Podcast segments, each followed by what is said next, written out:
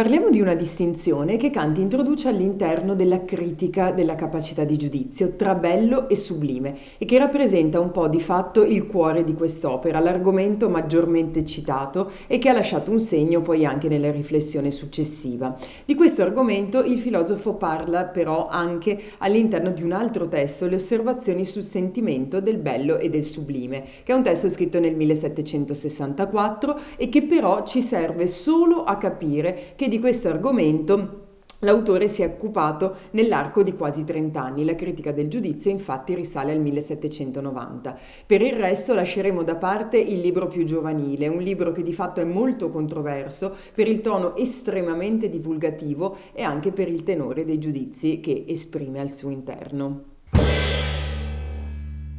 Motivo per il quale Kant introduce il concetto di sublime fa da pandan a quello che lo ha spinto a elaborare il concetto di bello nella parte precedente sempre della terza critica. Il giudizio estetico di bello infatti deriva dalla necessità di porre in rapporto i giudizi estetici e quelli di tipo conoscitivo.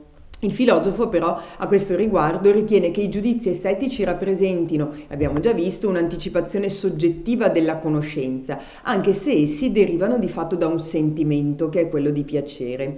Resta però per Kant da stabilire una connessione tra estetica e morale e sublime gioca appunto questo ruolo di elemento di congiunzione tra queste due sfere, laddove il bello è invece estraneo da questa intersezione. L'etimologia del termine sublime, tra l'altro, gioca peraltro a favore di questa interpretazione perché perché il lemma affonda la sua origine nel Mittelhochdeutsch, ovvero nella lingua alto-tedesca che era parlata tra l'undicesimo e il quattordicesimo secolo, nel momento in cui Erhaben, e quindi il concetto attuale oggi di sublime, stava per l'espressione in die Höhe eben, quindi letteralmente traducibile con sollevare, portare in alto. Questo che cosa significa? Significa che il sublime è quindi il sentimento che permette allo spirito un'elevazione, di innalzarsi dunque verso vette che sembravano precluse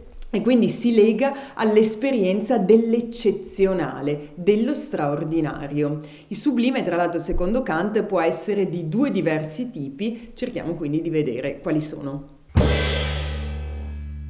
Il sublime, innanzitutto per Kant, può essere di tipo matematico e il sublime matematico è il sentimento che sorge nel momento in cui noi facciamo esperienza di ciò che è, dice Kant, assolutamente grande. Di cosa stiamo parlando? Per esempio, stare sotto la volta stellata della nostra galassia, oppure trovarsi alle pendici di una maestosa montagna, o ancora dinanzi a un enorme ghiacciaio, oppure di fronte a una distesa e apparentemente infinita quantità d'acqua, quale può essere essere quella di un mare calmo. Sono tutti esempi, secondo Kant, di sublime matematico. In questi casi che cosa succede? Il sentimento che associamo a questi episodi è di fatto ambivalente, cioè da un lato siamo dispiaciuti perché sentiamo la nostra piccolezza rispetto all'immensità di qualcosa che non possiamo certo eguagliare in proporzione. E però, d'altro canto, emerge anche un sentimento di piacere. Perché? Perché realizziamo quanto è invece potente la nostra ragione, che tutto questo è in grado di comprendere, trovando un senso e di fatto riuscendo anche a ragionare su ciò che apparentemente sembra non avere un perché.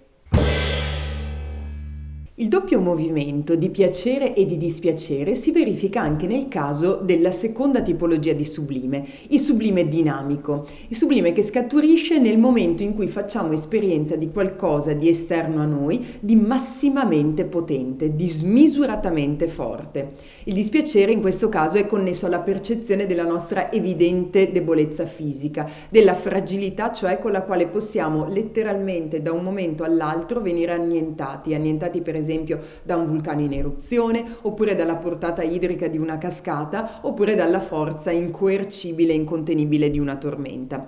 Di fronte a questo genere di potenze noi non possiamo fare nulla di fatto, non abbiamo scampo e ci sentiamo piccolissimi, siamo infimi. Tuttavia, però, ci spiega Kant, anche in questi casi possiamo vantare di un primato che concerne la nostra natura e che ci eleva rispetto alle altre forze brutte. Si tratta di che cosa? Della nostra dignità morale del fatto cioè che diversamente da quanto accade nel caso dei fenomeni naturali, noi siamo liberi di scegliere e in questa libertà risiede la nostra più grande forza, che nulla quindi ha a che invidiare anche alle energie dispiegate al di fuori di noi.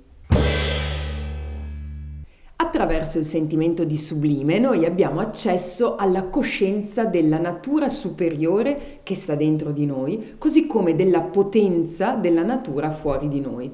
Oggi forse la teoria di Kant non sarebbe così ben accolta come invece è stato alla fine dell'Ottocento e qualcuno potrebbe anche un pochino storcere il naso di fronte alle sue implicazioni di fatto antropocentriche. La sua visione infatti parte un pochino dal presupposto che l'essere umano sia l'unico soggetto capace di conoscenza e di moralità.